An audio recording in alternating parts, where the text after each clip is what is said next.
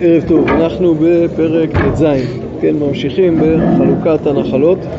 השבט הראשון שקיבל נחלה בסבב השני, שוב נזכיר סבב ראשון, משה רבנו, שניים וחצי השבטים בעבר הירדן המזרחי.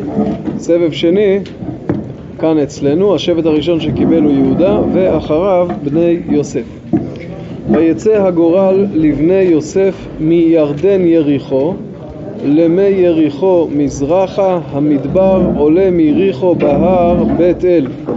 ויצא מבית אל לוזה ועבר אל גבול הערכי עטרות. וירד ימה אל גבול היפלטי עד גבול בית חורון תחתון ועד גזר והיו תוצאותיו ימה.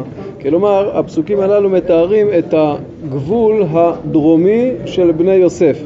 במקרה שלנו זה הגבול הדרומי של אפרים שכן אפרים אפרים ומנשה, אפרים זה השבט הדרומי יותר, אבל זה הגבול הדרומי של בני יוסף. אז שוב, יריחו, כן, איפה שהירדן נמצא אל מול יריחו, עולה למעלה לכיוון בית אל, ועטרות, ויורד מערבה דרך אה, בית חורון תחתון לגזר. גזר, שימו לב, זוהי פנייה חדה דרומה, יש שם איזה לופ כזה דרומה, וחוזרים חזרה לכיוון מערב. אז זה הגבול הדרומי של בני יוסף.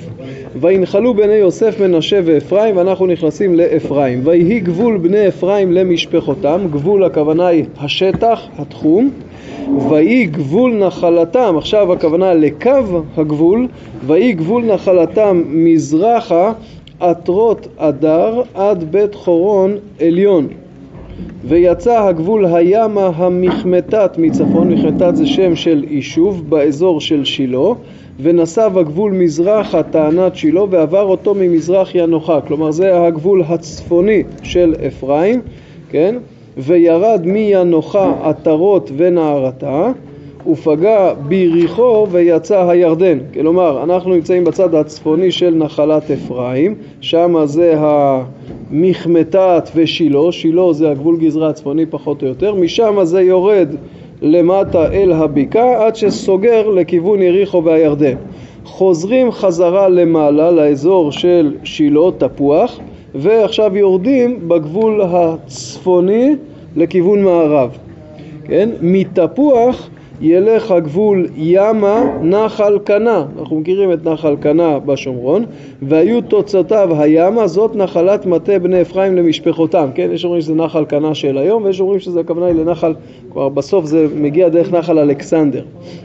בכל מקרה, אז אם נסכם, תשימו לב, יש לנו את נחלת שבט אפרים כשהיא מדרום בקו של יריחו, בית אל, בית חורון, ומצפון בקו פחות או יותר של שילה, כן, שילה דרך נחל קנה, זוהי נחלה שהיא ככה ארוכה וצרה, זאת אומרת, ב... אם אני לוקח צפון דרום זה לא כזה גדול, אבל ממזרח למערב זה נע. והערים המבדלות לפני אפרים בתוך נחלת בני מנשה, כל הערים וחצריהן, זאת אומרת יש ערים, חוץ ממה שתיארנו פה, יש ערים שנמצאות בשטח של מנשה, אבל הן שייכות לאפרים. זאת אומרת, מנשה ואפרים, אנחנו נראה, מקבלים את הנחלה בעצם ביחד. יש תיחום, אפרים ומנשה, אבל יש גם חריגות, כמו הערים האלה שזה מובלעות בשטח מנשה. ולא הורישו את הכנעני היושב בגזר, וישב הכנעני בקרב אפרים עד היום הזה, ויהי למס עובד. כן? כנעני שיושב בגזר, אמרנו שגזר זה נמצא למטה, כלומר בצד הדרום-מערבי, זה הגבול הדרום-מערבי של נחלת בני אפרים, ושם זוהי עיר מבוצרת, יושבת על פרשת דרכים מאוד חשובה, על הציר של החוף והמקום שנע מאזור בית שמש ככה מערבה, צומת דרכים חשובה, וזה נשאר אה, עד ימי שלמה המלך, שאז מלך מצרים שכובש את זה מביא את זה מתנה לשלמה, את זה הם לא הצליחו להוריש. ומה זה הכוונה למס עובד? שהם היו מעלים מיסים ל... כן. זה זה כאילו